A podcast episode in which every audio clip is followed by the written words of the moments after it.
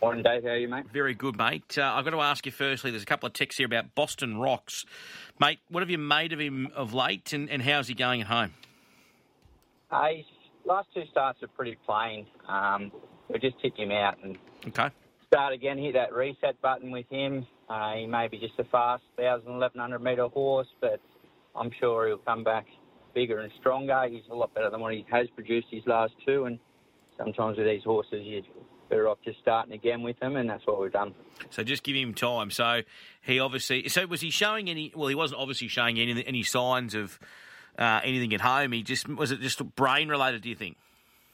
Yeah, he's still immature. He's still got a lot left to come, and uh, maybe after that top run first up, it took a little bit more out of him than we first thought, and um, we're just seeing him for a spell. We'll give him a good six weeks off, and um, we'll bring him back in. All right, okay, so there's one uh, to keep an eye on, Boston Rocks. We know he's got a lot of ability. Uh, in terms of other runners, uh, Nathan Dalalat, you just... Well, can you believe me? I mean, like, they flew in that race. He's actually done enormous to run the position he has.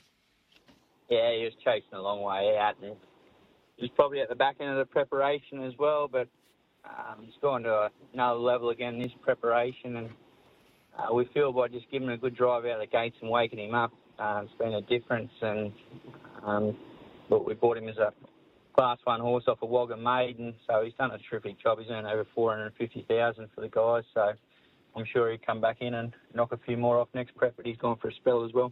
Okay, so he's out spelling. Today at Warwick Farm in race four, you've got two horses. You've got uh, Super Bright and Dame Cartland. I'll start with Super Bright. Dylan on board, uh, comes out of that Rose Hill midway last time out. What did you make of that run?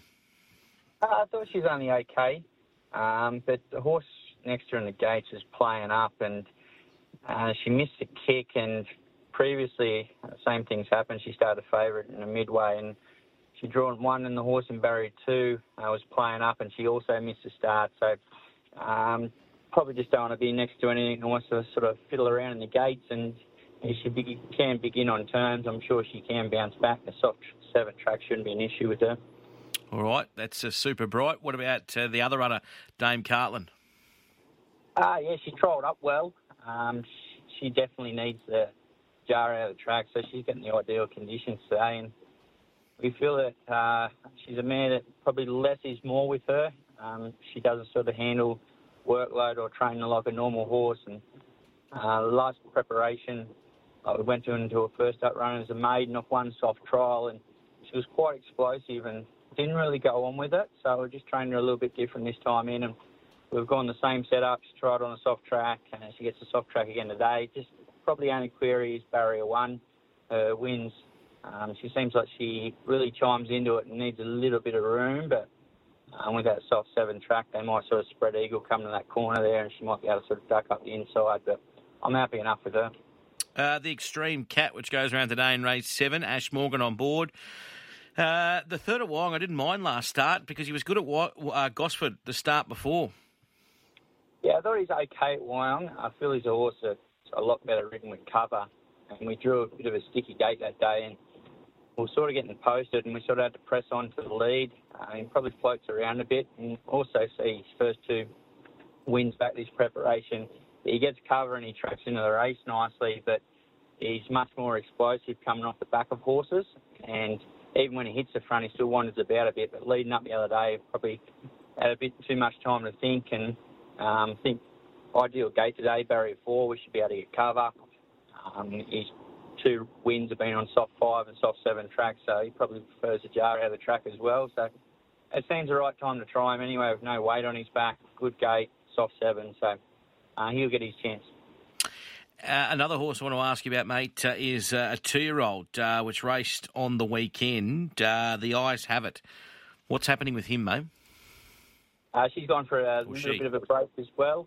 Um, although she's actually good. She's at Massie Bods, and um, she's still very raw and probably got a bit lost out the back there, but I thought the last hundred was good. So um, she's just going to get better with racing, and the guys will have a bit of fun with her. Okay, so uh, back to uh, back to a spell. Being by Brutal, do you think as well, whatever she's doing now, um, coming back and a, a bit more trip in mind? Uh, definitely, she'll step up to twelve hundred. She's not an overly big filly, but uh, I think probably two and three and three-year-old seasons will be a go, but he's actually doing a terrific job, Brutal. Um, no one ever thought they'd get the races at two, and they have got there, and they're doing a terrific job. What's your best today, mate? Uh, I reckon they're just all even chances uh, without sort of pinpoint one.